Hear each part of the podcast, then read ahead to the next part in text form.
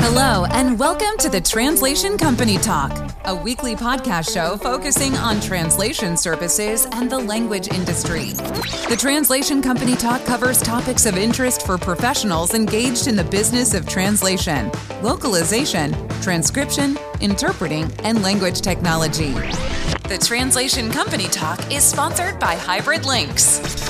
Your host is Sultan Ghaznawi with today's episode.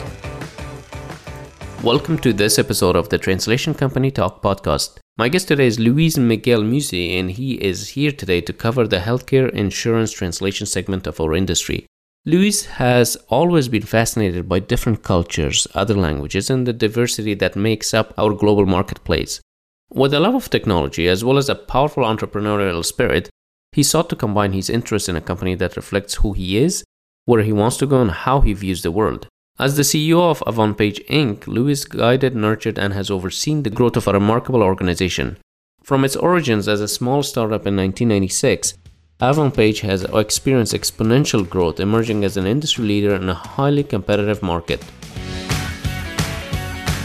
Welcome to the Translation Company Talk, Luis. Thank you, Sultan. It's a pleasure to come and to talk to somebody in the industry who we share values with. Absolutely. It's a pleasure to have you over, and uh, we've been trying to coordinate this for a while. At, uh, finally, it happened. But for those people in the industry who are listening now, but they haven't had the pleasure to, to meet you in person or learn about you, can you give them an introduction and tell us what you do? Absolutely. Um, well, I look at myself in many different contexts, right? Because I'm, I'm a father, I'm a husband, I'm a C E O, I'm an immigrant, I'm a son, so there's a lot of different roles that I play uh, in in uh, in society. And here, in terms of the industry of the translation localization industry, I see myself as somebody who is informed by my immigration experience. My family came over to Mexico about one hundred years ago from Lebanon. And uh, they settled in Mexico. They made a good life for themselves. Uh, we prospered, thank goodness. It's a very rich and very um, welcoming country. And when I was uh, a young a young boy, I had similar inclination to move on, and I looked towards the United States. Uh, the Colossus to the north of Mexico. And I immigrated from Mexico to the United States. Uh, and in that process, I saw that, you know, I'm also very lucky because I come from a privileged background. My, comp- my, my family did very well in Mexico. I got a very good education. And I saw that a lot of immigrants in the United States who did not have good education, good access to linguistic resources, were not doing very well. Right. And I committed to help those immigrants do a lot better in the United States by working within the language industry.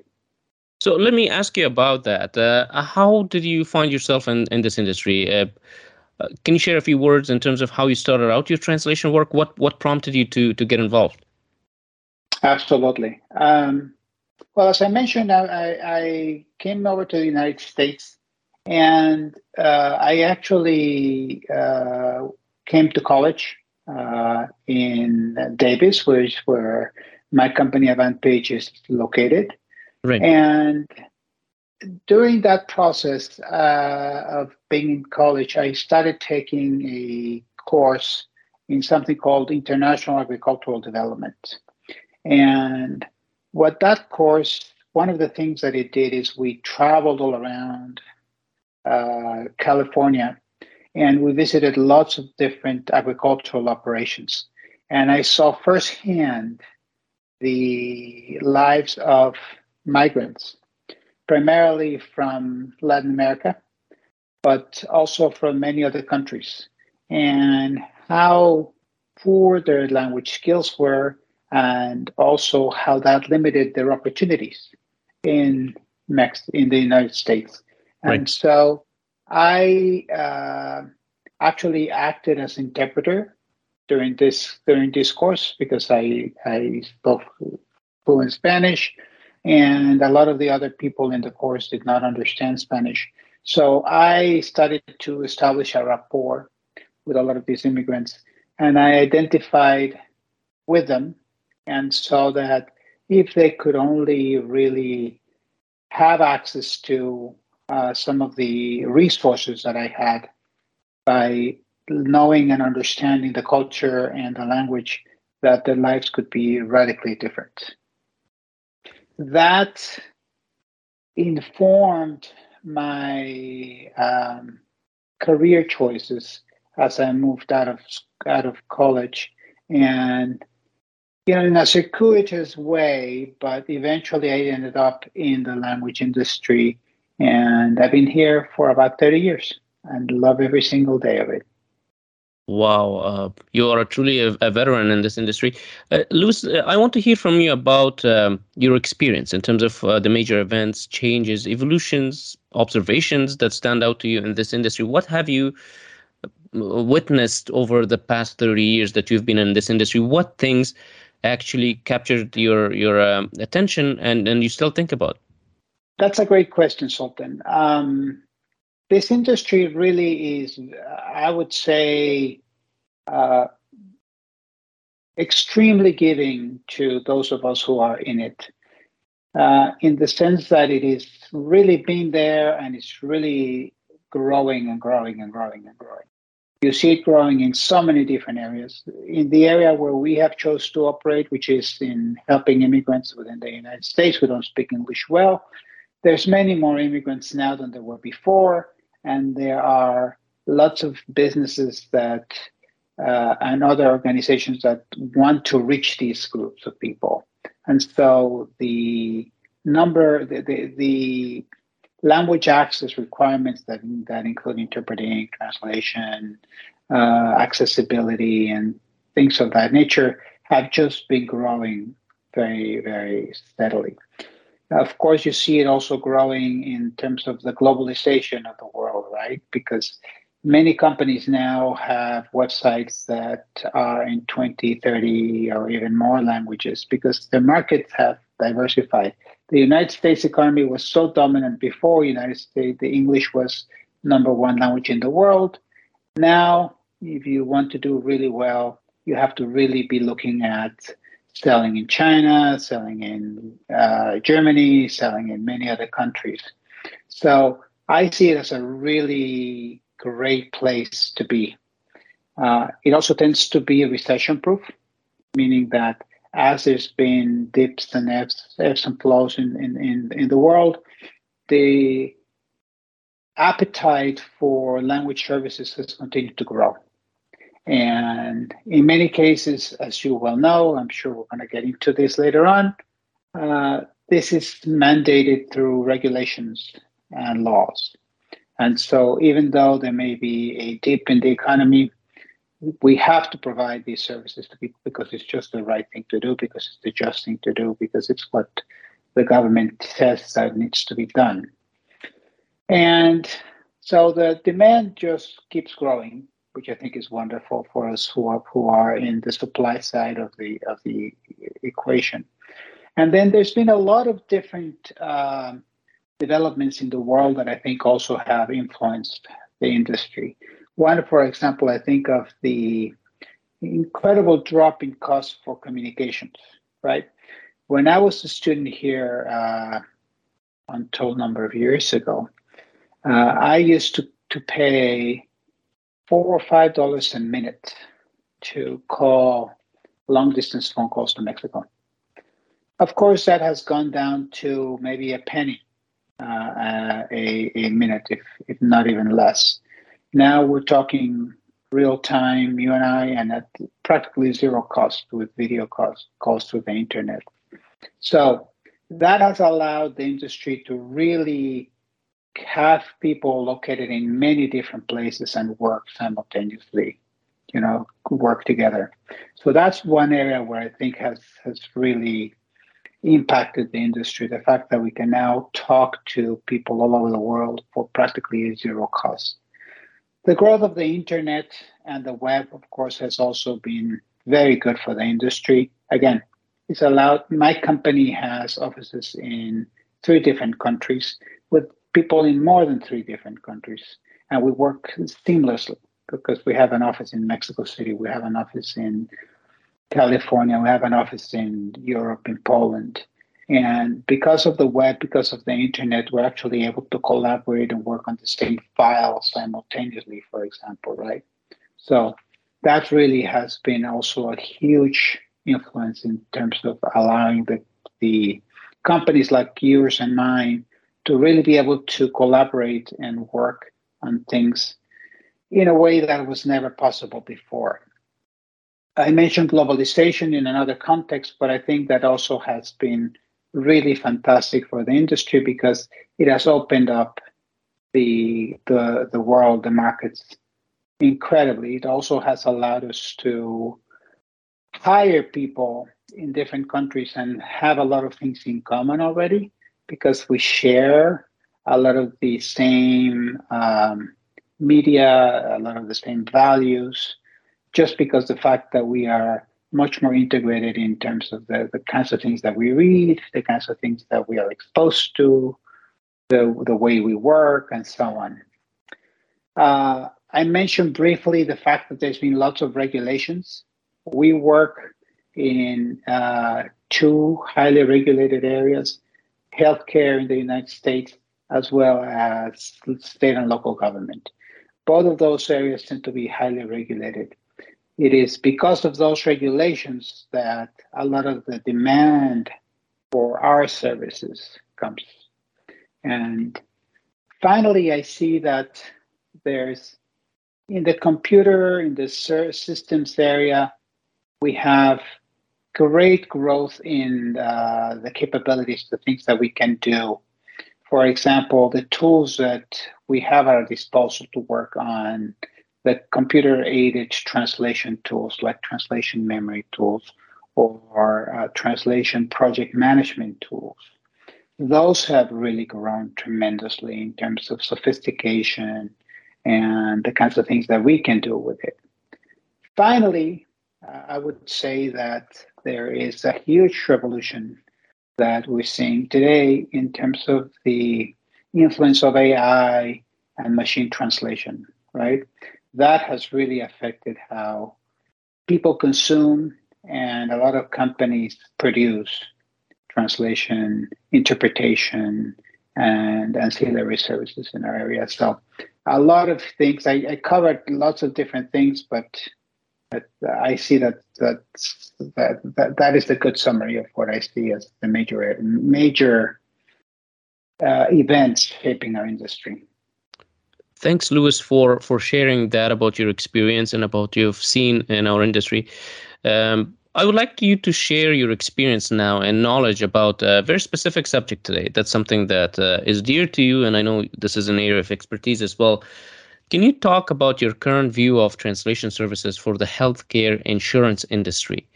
Uh, where things are? Can you give us a high-level uh, bird's-eye view of this industry? Sure. Um... Well, as I mentioned before, our company, AvantPage, is uh, primarily working in the in the areas of supporting immigrants in the United States, that immigrants who don't speak English very well. And we work in primarily two areas, the state and local government, but also healthcare, healthcare insurance, yeah, and broadly, more broadly than that, also just supporting healthcare institutions that provide these services to uh, those to, to people in the United States. It's a huge market. Um, if you look at uh, different estimates, about twenty percent of the economy is taken up in the United States by healthcare, and that is much larger than in many other economies, but it is because of the way that the, the, the industry is structured. And if you look at the value of how much money actually is spent directly on healthcare services, it's about a trillion dollars. with T, you know, trillion with a T. That's a thousand billion dollars. That's huge amounts of money. And there are, you know, the, the United States tends to see healthcare in ambivalent terms, right? On the one hand, we don't have a universal requirement for healthcare to be provided to everybody, like you do in, in many other countries. Uh, but we also have Medicare, which is the healthcare system that provides it to all seniors. We have Medicaid, which is this, this, this service that provides it to people who are of limited resources. And we have also regulated it in, in many different ways to make sure that those people that don't speak English well are also able to receive uh, healthcare services. So it's highly regulated in terms of requiring all kinds of services, and that th- these services be provided in, an, in, in a language or in a way that is understandable by the patients, by the recipients. And it's just huge, huge, huge in terms of how what uh, how much of the economy it consumes. Uh, Luis, you mentioned that this uh, sector of or this uh, part of the industry is highly regulated, uh, you know, because of so many reasons.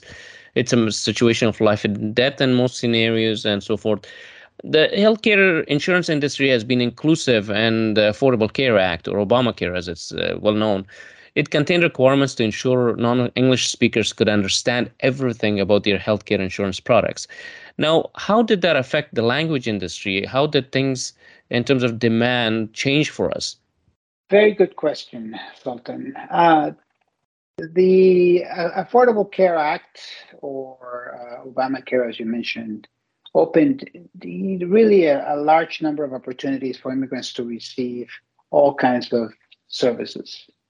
I was glad to to see it come into play. It actually has been really important for our company because we provide healthcare for our employees.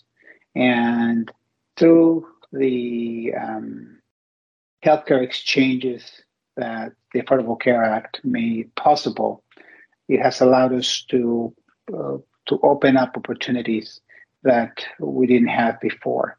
In terms of regulations, the opportunities that came through the Affordable Care Act, for example, I just mentioned the exchanges, made it so that they opened up a whole new marketplace, you know, whole new areas of demand.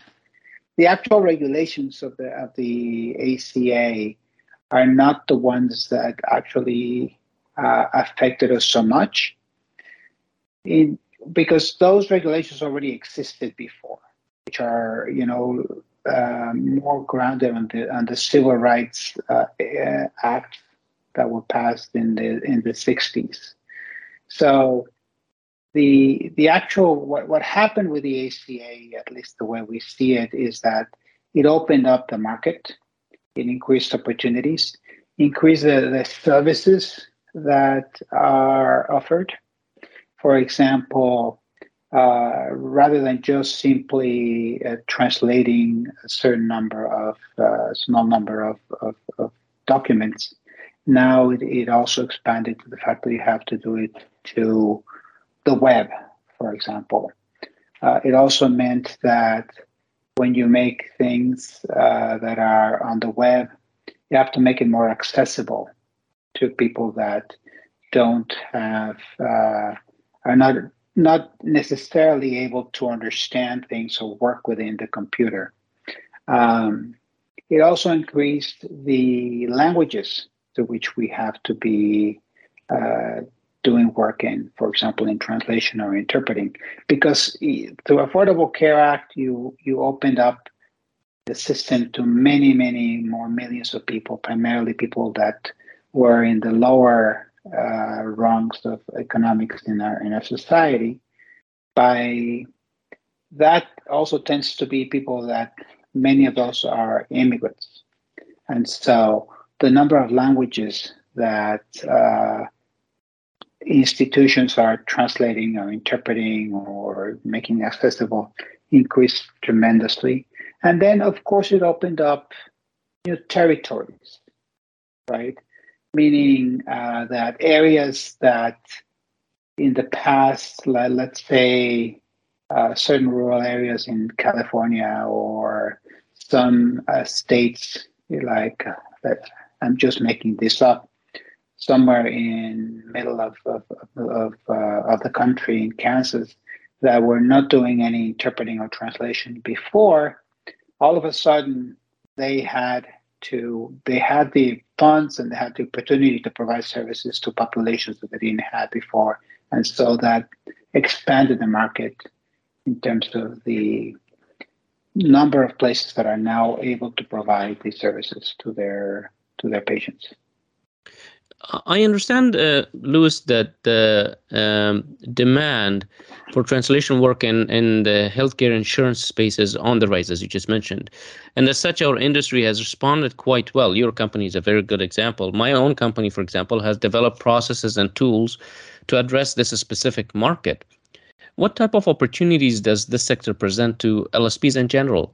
Uh, con- you know, this is similar to the to the to, to the question we just were were talking about. So, right. I think that there is a very large and growing demand, and on the other side, um, this means that this is a very competitive marketplace, right? Uh, your company is playing in this space. My company is playing in this space. We are uh, we we are colleagues. On the other hand, we're also competitors, right? Sometimes right. We, we we bump against each other. Uh, another thing that happens is that the requirements and the specialization that uh, you need to have to be able to do a good job and be credible in this space have really increased. So.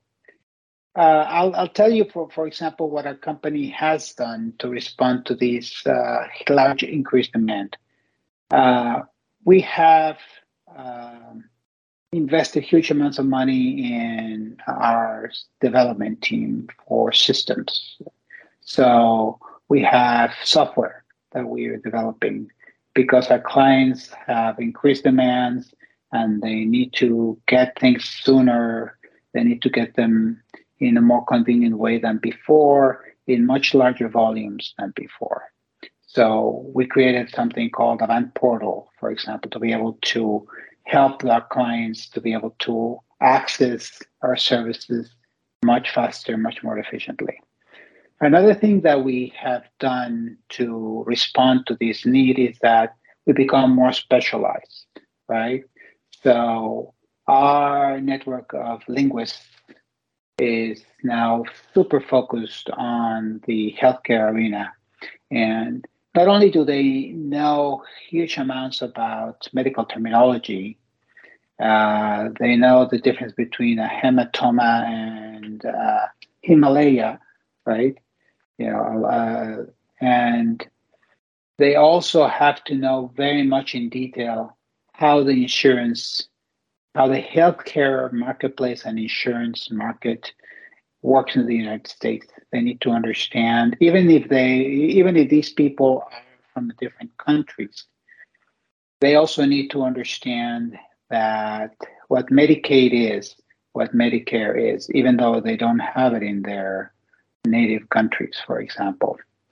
Uh, another area where these things have really uh, changed and we have had to respond is the fact that our infrastructure, you know, the, the technology infrastructure has had to really mature and become very, very much something that is very solid. Because these these uh, healthcare institutions have very tough uh, regulatory requirements. They need to work with companies uh, that have, uh, you know, an infrastructure that guarantees, for example, that even if uh, there's an earthquake, which has happened to us, we've had earthquakes happen in our office in Mexico, that we're still able to keep working.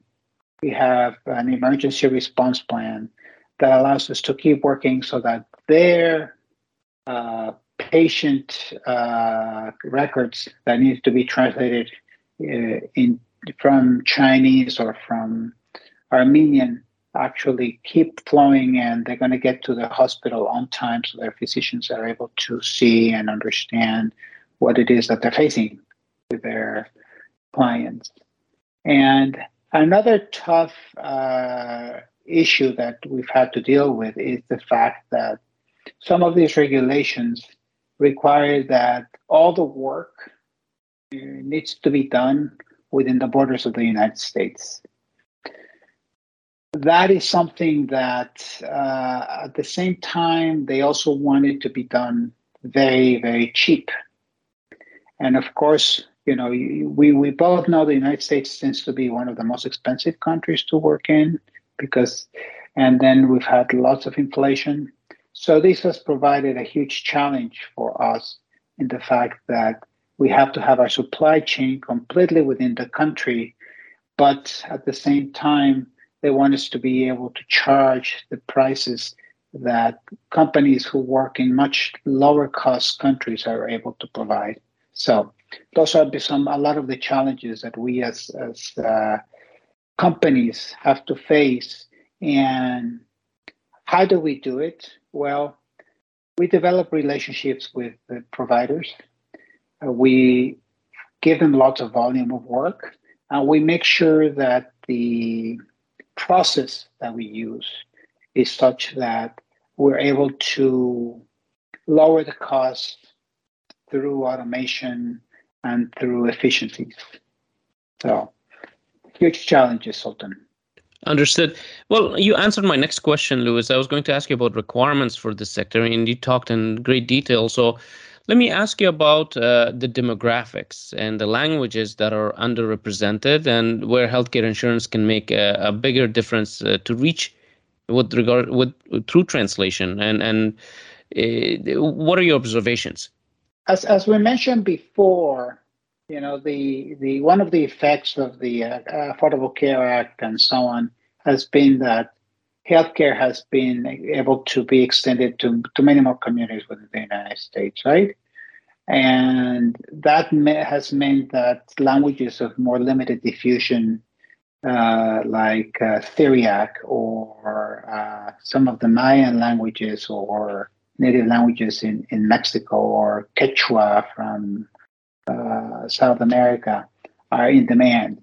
And a lot of these languages are very difficult to source, as you may know. Um, we observe that in different parts of the United States, you have local populations that have different requirements. We recently experienced huge migration from Afghanistan, right? Because of the uh, withdrawal of the United States from, from that from that war. That created a huge demand for a number of, lo- of those languages like Pashto and uh, Urdu and so on. And we have been able to respond to that by essentially uh, having a, to work within the United States immigrant communities. Again, we're not able to to bring this work outside of the United States. So we need to work with the, within the borders of the United States. So we have to be constantly reaching out to these communities of people that come.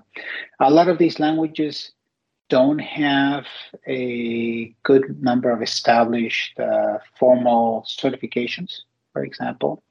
So we work with the with our healthcare um, companies to make sure that they understand that even though some of the requirements that they say means that they, these translators or these interpreters need to be certified, that there really is no such thing as a certification for these languages. And so we've developed self ways of self-certifying them through our own uh, institution and make sure that this is something that they validate and that they consider to be valid.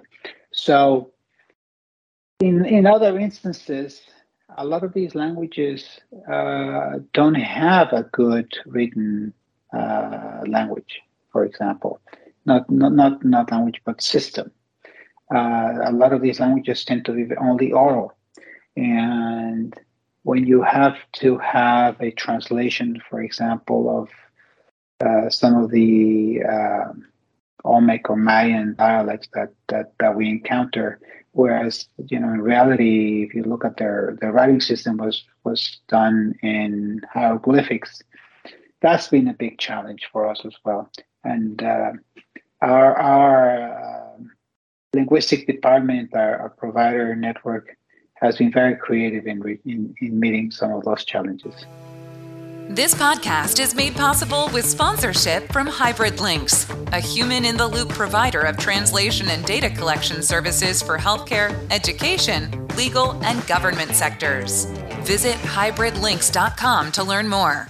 Let, let's talk about customers again in this space. Uh, who are they? Are these insurance companies or third parties that work with healthcare insurance providers? Who are actually the buyers of translation services for this sector? We we do quite a number of we see quite a number of local government agencies that, for example, the um, Yolo County uh, Healthcare Authority is one of them. Uh, so we see it at a lot of different uh, local and state uh, government levels in the in the United States. It starts from cities, goes to counties, and then. Uh, you, you you can go all down up to the state level. That's where we operate. So uh, there's regulatory uh, agencies, and then there's uh, agencies that actually are in charge of uh, providing the services to the public. So that's an area where our healthcare and government uh, sectors sort of intersect. When you have, uh, for example, the California Department of Managed Healthcare is one of those agencies. And then, the, as I mentioned, Yolo County, for example, Office of Mental Health is another one. We also have work with City of San Francisco uh, quite a lot. So state, local, and uh, even city, uh, you know, county level governments. There's also um, local health plans. Uh, health plans here in the United States tend to be the the, comp- the the entities that provide the actual health insurance. So they're not going to be providing the actual services to the uh, to to people, but they actually provide the uh, mechanism through which they get the services. They work with hospitals, they work with clinics, they work with the actual physicians. So. For example, in, in in my company, AvantPage, we provide healthcare insurance to our employees, and normally that means that uh, we we we contract with health plans, and uh, these health plans can be with actual entities that provide the healthcare. For example, it could be Casa Permanente, or it can be Sutter Health. Those two actually have their own health plan, and they also provide the actual services. But then there's also um, entities that are just like Blue Cross uh, or Health Net that are just the insurance agencies, and then they also work with the actual providers. So health plans is one. Another one is, uh, I mentioned hospital systems, right? Uh, or healthcare systems. So I mentioned Sutter Health. Sutter Health has clinics, and they have hospitals, and they have individual physicians. That's their base here in, in Northern California. And they are the, act- the ones that actually are providing the actual um, healthcare to patients. There's also all kinds of uh, supporting uh, infrastructure of companies. So there is healthcare marketing companies that help these entities to actually reach their um, their client base, to advertise their services or to let them know that there's something going on, like uh, it's open enrollment time. There's healthcare education uh, companies that help people educate their, their patients so that they have better hygiene or better nutrition, things of that nature. And then there's also physician groups, groups of doctors that work individually, but they have like an, a way of association, and they are actually seeing patients on a day in and day out basis. So all kinds of different levels of healthcare uh, um, institutions that work in this space. So now let's talk about, since we are educating the industry, the, the, the L S P side, what does the sales process and sales cycle for the sector look like? Without giving too much detail in terms of your own proprietary uh, things that exist, in, in general, how do you find it compared to other sectors? Because we work exclusively in the healthcare area and, and the government areas, it's hard for me to tell you how, you know, in detail how different it is from other sectors. Right. But I'll tell you a little bit about how we see it uh, in within our, our, our area. Of course, government and uh, healthcare for us tend to be different. Government tends to be more driven by um, requests for proposals, requests for quotes, and so on, that are pretty much driven by the procurement requirements that the government has. Many times they, those requirements have nothing to do with quality. They have more to do with price. When you're talking about the actual healthcare sector, um, the sales cycle tends to be quite long. Uh, it can be anywhere from six months to over a year. Um, Some of our clients, we went, uh, we, we courted for two or three years before they actually became clients of ours. Um, the kinds of uh, ways that we actually approach uh, selling to these entities is through relationships. You know, we, we use building that relationship is really critical there. They need to understand that we're specialized. That's really, really critical. They need to understand that we have a good track record.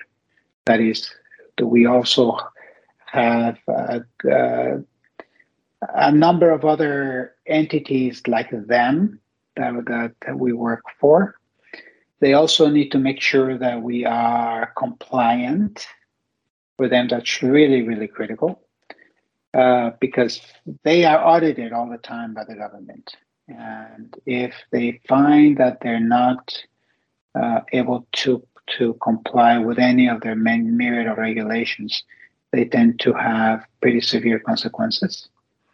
And um, once you establish that relationship and they they see, okay, AvantPage, you know, checks all these boxes, you still have to go through an actual competition through their procurement entities, so uh, requests for proposals.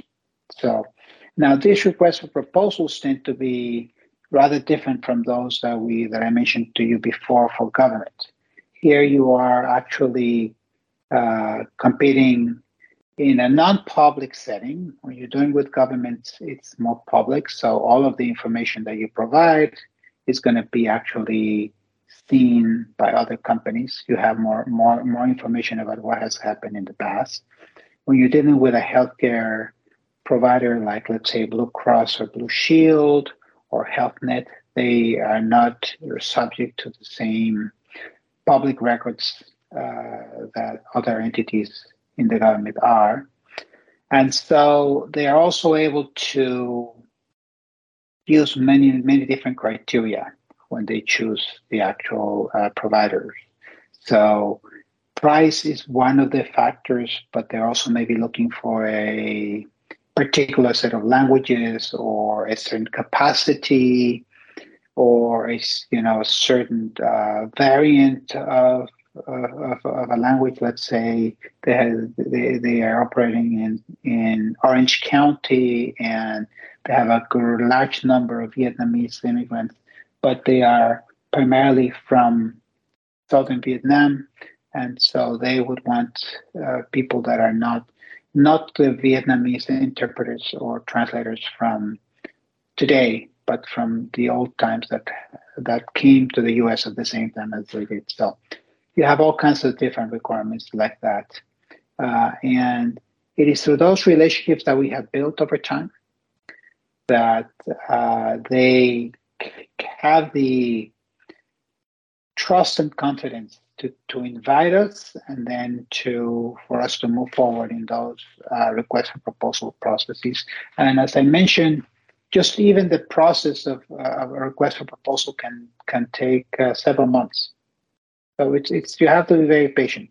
So it's a, it's a long game, and you have to have a lot of credibility. If you if you don't already play in this sector uh, before you actually go into one of these uh, competitive situations, it's going to be really tough for you to actually be considered and to to be able to do well. Of course, the, the key there is uh, patience, and obviously, um, you know, uh, this specific sector, healthcare in general, moves very slow. Luis, uh, let me ask you about two things here. Uh, one, about the type of content that this sector generates that requires translation, and secondly, what type of uh, translators are best suited? You alluded to this earlier, but what type of linguists are best suited to operate in this space? Great question, Sultan. Um, Let me let me tackle the translator, the, the kind of linguists that, that do really well. Um, when we evaluate linguists, we look for a, a large number of characteristics. Uh, uh, you know, they have, of course, to have uh, to take some kind of linguistic exams with us. So they have to make sure we, we make sure that they understand that they are really high quality in terms of the linguistics, right? In terms of the, the, the quality of work that they produce. We also make sure that they're very familiar with the terminology of the industry. So we quiz them on, do they do they understand what Medicare is, what Medicaid is, uh, what open enrollment is, things like that. Um, So, so they need to be very familiar with with the industry. They also need to be very much uh, resident in the United States, which is, uh, I mentioned that before. Uh, they also need to be very familiar with the tools that we use. Uh, I mentioned before uh, machine translation. I also mentioned C A T, computer-aided translation tools. In our industry, because of regulations, machine translation is not accepted for the most part. It's banned. Uh, it's it's this this is something that happened way back in the sixties, seventies, eighties, when uh, machine translation was in its infancy and the quality was very poor.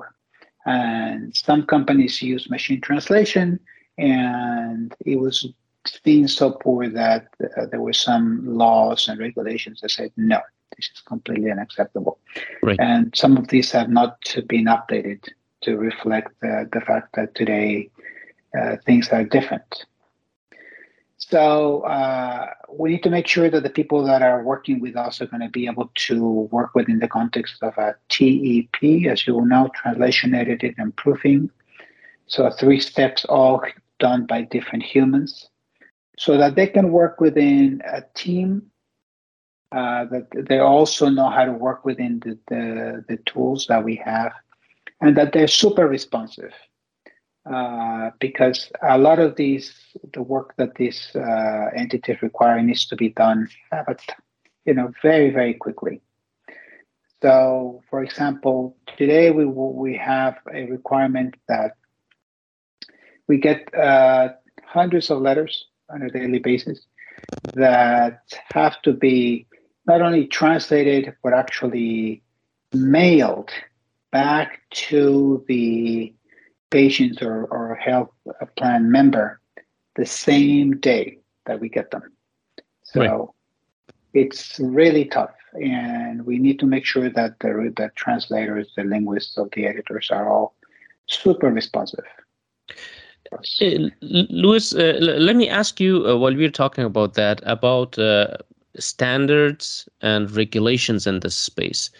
What are those that L S Ps should know and pay attention to? For example, um, given that there is a, a lot of um, privacy and healthcare data and this content, uh, are L S Ps required to remove them? Uh, what safeguards do they need to have in place? So how do they actually play safe in, in this space? You're absolutely correct, Sultan. Uh, we are uh, subject to a large number of regulations that safeguard patient uh, information, and confident, you know, confidentiality is critical. Right. Um, we are subject to, you know, a lot of compliance programs, and that includes standards of conduct, uh, adoption and implementation of those. Uh, general compliance uh, is really critical, including HIPAA, which is uh, the health in health in health information protection. Uh, right. Uh, Protection and Accessibility Act. Yes, right? yes, yes. That deals with privacy and security. We have to make sure that we are also in compliance with FRED, fraud, waste, and abuse regulations. All of our employees have to do training in this area. We have to make sure that we do implement and distribute compliance program policies. Uh, we need to make sure that we do regulatory exclusion monitoring, so that we have developed a system that we call the Avant Shield, for example. This Avant Shield, what it does is it makes sure that if there's any um, information in the text that we're given that is private, let's say a name or age or place of birth or date, we black it out. Essentially, we take it out of the translation stream workflow, and then we train our people so that they're able to do the translation without having to see all of that blacked out information. This protects the privacy of the patients, uh, of the members, and ensures that all of the regulations are followed. And then this Avant Shield software, once the translation is finished, puts that information back in the target language so that it makes perfect sense in compli- in, in, in, in the context of the actual translation. So uh, I'm not giving you the specifics. There's tons of different regulations, but essentially we are subject to something called a downstream, downstream entities regulations, so that if our health plan is required to comply with, let's say, HIPAA, uh, they make sure that a lot of the work that is done by their subcontractors, in this case, AvantPage, that these entities also are required, we, we, we consider to be a downstream entity in the workflow, that we comply with all of those same requirements. And then we are required to have to pass these requirements on to the individual entities that we work with. So it's a it's a chain of compliance that we are required not only to fulfill those requirements ourselves, but actually to make sure that all of the entities that we work with also comply with those requirements. Uh, Luis, while we're still talking about standards, regulation, and compliance, do clients in healthcare insurance space require audits from their L S P partners? You mentioned this earlier, that there are government audits, but do insurance firms themselves also go through an audit? Please provide a sense of what that includes and looks like. Yes, the answer is definitely yes. Uh, we are constantly audited by our healthcare partners, and it's very tough. This is partly why I was telling you before that if you don't have all the infrastructure and all of the all of the processes and procedures in place, it's going to be very difficult for a, a company to to actually get a contract in this space. So um, these audits are done periodically, uh, sometimes every year, uh, sometimes every two or three years, depends on the partner that we work with. And they look at everything that we have, from our technologic, technological infrastructure, so that, let's say that our information technology is uh, has done high trust certification, or that we do penetration tests on a yearly basis. And penetration test, pen test essentially is when you pay somebody to try to infiltrate your systems from from from the from outside to see how secure your system is. Uh, they also look at our processes and procedures. Do we actually have processes in place that ensure that the people that are saying that they sign and that they're actually complying with this actually show that they are doing it? Do our employees, have they actually been trained in uh, all of these uh, uh, waste program abuse, for example, prevention? Uh, do we actually shield the the information that our, that our clients provide to us that is actually private? So they look very deeply at what we do, how we do it, when we do it. Do we actually protect information from being shipped out of the United States? Uh, do we actually work with linguists that are certified whenever we, when that is available, let's say through the American Translators Association or through uh, our own uh, internal certification processes for those languages that are not, um, don't have an, an A T A certified uh, examination. So yes, those are very tough audits.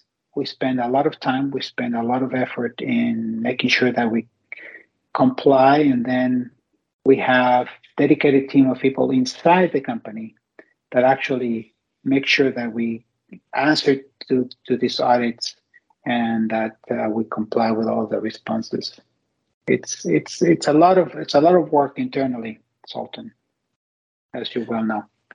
Uh, Luis, I think that there is an element of seasonality to, to work from this sector as well. Uh, I would like to hear from you in terms of uh, some insights into what drives translation work in, in this space.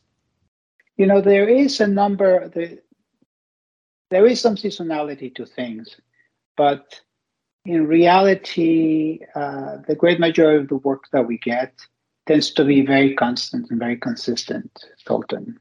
So I just mentioned to you the fact that we deal with hundreds of letters every day that have to be uh, translated and mailed the same day to the patients. That happens day in and day out, Monday through Friday, uh, regardless of the season. Uh, there are some seasonal elements, like, uh, for example, when uh, the the enrollment periods come, uh, which tends to be the fall, the winter. And there is some work that is done at that time to update the contracts, to update the actual reaching uh, campaigns to reach out to, to customers. But the great majority of work tends to be very consistent. And it is, at least in our case, com- consists of smaller documents or discrete phone calls that uh, are, tend to be short in length, but require to be done with high precision, and that they need to be moved very, very quickly. Uh, so medical records, for example, as I mentioned before, letters that are sent from customers to the health plans, and then from the health plans, the response to the to the customer, um, the uh, into the the actual phone calls between uh, the physicians and the patients. So that tends to be the great majority of the work that we deal with, as opposed to the seasonal uh, um, variations that you see in the industry. Zooming out, uh, Luis, how big is this space? You mentioned at the beginning of this conversation that it's a growing space. What kind of branches do you see emanating from healthcare insurance sector that may drive more translation work for our industry? Well, actually, as I mentioned before, um, it is uh, healthcare tends to be one of the top four sectors in, in our industry. If you look at NIMSI reports, the twenty-two uh, market report shows that it's uh, number four in terms of how many companies are actually working in that space. I mentioned also that uh, it tends to up about twenty percent of the actual, uh, touches about twenty percent of the actual economy in the United States, with over a trillion dollars actually spent in healthcare. So it's huge. It's also it's also growing. What kind of branches do I see? Um, well, uh, there's a lot of work that is being doing these days in telehealth, right? Um, because of the pandemic, um, a lot of the actual uh, interactions between patients and doctors or nurses has been done through the web. So a lot more, there's been a huge growth in the area of remote interpreting. Uh, there's also been a lot, a lot of growth in the area of actual information that is provided through the web uh, and electronically to patients. Um, there's also quite a bit of um, work that is being done that uh, requires uh, accessibility. So by accessibility, this is something that uh, when you are not able to uh, to read very well because you're visually impaired, for example, things have to be spoken to you. But normally what, what happens is that this has been done in English only.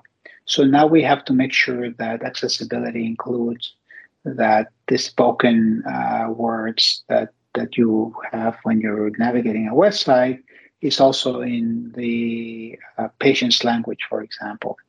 So it's a lot of, it's a lot of work that's been opening up. There's a, quite a bit of work having to do with uh, medical edu with healthcare education as well.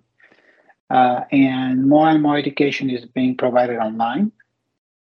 So uh, you see, you have companies like, let's say, uh, Better Health. You have companies like uh, Babylon Health that are providing apps to people that allow them to access their medical records, that allow them to monitor their heart rate, that provide them with nutrition information, all kinds of things like that, that are now being done electronically. And that has opened up quite a bit of opportunity in that space for companies that are beyond the traditional of uh, intake forms or um, you know, contracts between patient and provider and so on. It's a, it's a rich sector and growing and growing. Um, uh, Luis, I was going to ask you to look into your crystal ball and Uh, tell me, how do you see this sector evolving in the next two to five years? If we are looking at L S Ps, how should they prepare for changes that you foresee coming in the healthcare insurance sector? Uh, that's a really good question. It's hard to to have a, a um, you know, uh, to be able to, to predict the future. Uh, Yogi Berra said it's really hard to, to predict, especially the future, right? um, on the other hand, I think you can see several trends. You know, the healthcare space tends to be not super high tech. Uh, they tend to be conservative organizations. They also tend to be organizations that have a good understanding of the linguistic uh, needs and the regulatory requirements, but they're not as highly automated or as, you know, super high tech as you will find when you're dealing with companies like Google or Apple or things like that. Um, that is an area where I don't see them that they're going to be growing. They're going to be changing quite so much. That it's going to continue to be that they're looking for solid providers Uh, with solid processes and procedures, but they're not going to be looking for, you know, uh, the, the latest and greatest A I, uh, and neural machine translation uh, software. Uh, they also, as I mentioned before, they're driven by regulation in many cases, and that regulation changes slowly. I don't foresee that the, the T E P um, model that we've been using is going to change quite a bit. On the other hand, I see it growing, continue to grow in terms of the fact that uh, we still have about twenty million people in the United States that are do, do not have uh, don't, don't have good healthcare insurance. I see that could, that sec, that part of society will continue to to be catered to. I see. Uh, I do see that the provision in, of telehealth services is going to continue to increase. Uh, the help that we get from uh, our watch, you know, uh, electronic watches, uh, from apps that we have on our telephones and so on will continue to increase. So I just see that um, the traditional uh, part of the industry that uh, we've been working with is going to be there. It's going to continue to grow, but there's going to be new new areas that have to do with the evolution of the technology and the way that um, that technology has been able to reach into our daily lives, day in and day out, to reach patients. Thank you, Luis. As we reach the end of this interview, can you uh, can you please share a few words of advice to L S P executives thinking about branching out to this space? I, I know you shared a lot of advice here, but what would be your ultimate advice? I think that the most important thing is that uh, you really learn what the regulations are and make sure that you have the infrastructure in place to comply with all those regulations. Uh, that I think would be the most important piece of advice. I think it's a it's a good sector to be looking into, but don't just uh, try to go in and, and think that you're going to be able to do it from between, you know, from one day to the next. It's a process that takes years of um, patient work to get into. I'll give you an example in our own um, space. Um, even though we've been working in the healthcare arena for a number of years, uh, the telehealth sector opened up uh, dramatically during the pandemic, and we were not quite ready at the time to take advantage of the fact that uh, a lot of the care were now was now being provided remotely, and we have not been able to capitalize on these opportunities as much as we would be able to do because we were just not ready with our systems and our processes. And um, we are investing in it. We are now catching up, but it just takes a lot of infrastructure, a lot of foresight to be looking into the future to to, to be able to, to provide the services in this space, Sultan. Um, and that was an amazing interview with one of my colleagues and someone I respect a lot in our industry for his knowledge and experience. Luis, this opened up my eyes and uh, how the sector of regulated industries uh, operate with regards to translation. And I'm hoping we can talk about this subject more uh, in future episodes. So with that, I want to express my gratitude to you for sharing your experience and perspective. And thank you for your time. Thank you, Sultan. It's a pleasure. You are a very knowledgeable person as well, and you are uh, somebody whom I admire as well. I learned from you, and it's uh, always been a pleasure to work with you, to encounter you as a, as a colleague and a competitor. And I hope that uh, both you and AvantPage can thrive together in this space. It's a wonderful thing. We are committed to helping others. And ultimately, I think that is uh, the most important thing that we do. We provide a service that is useful to society. It's a service that is useful to uh, the immigrants, people who don't speak English well, and yet are able to participate fully in uh, the riches of our society and to be able to contribute fully through the language services that we provide. So thank you, Sultan.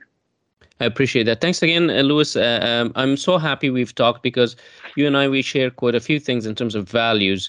We both uh, are determined to improve quality of life through language, whether it's the quality of life of our beneficiaries, the end users of translation, or the translators in the U S or outside uh, the United States, and the people who work within this industry. So I'm very happy we had this conversation. Again, Luis, thank you so much, and I wish you a wonderful day. Thank you, Sultan. Same to you. We heard from Luis about how the healthcare insurance industry consumes translation service products. This is a constantly evolving space. Healthcare in general is a very sensitive industry, and translation has always supported this industry to fill the gap in communication barriers to deliver better care and service. Recently, I spoke with Duncan Shaw, president of D T S Language Services, about clinical trials and how translation is a critical aspect of research in this space. As he pointed out, regulations continue to be defined, and the need for compliance and equality is paramount. If you're an L S P trying to expand into this space, your mindset should be focused on creating services that are absolutely focused on accuracy. It will come with a cost, investment, and infrastructure, and the right type of competence is very critical, and patience is key because healthcare moves very slow. Be patient and do the right thing. Everything else will fall in place. That brings us to the end of this episode. I hope you were able to find a couple takeaways from this conversation that you could go back and apply to your business. Improving your translation business is the main goal of this podcast, and we are constantly meeting that goal from what I hear. Don't forget to subscribe to the Translation Company Talk podcast on Apple Podcasts, iTunes, Google Podcasts, Spotify, and other platforms. Make sure to give this episode a five-star rating. Until next time.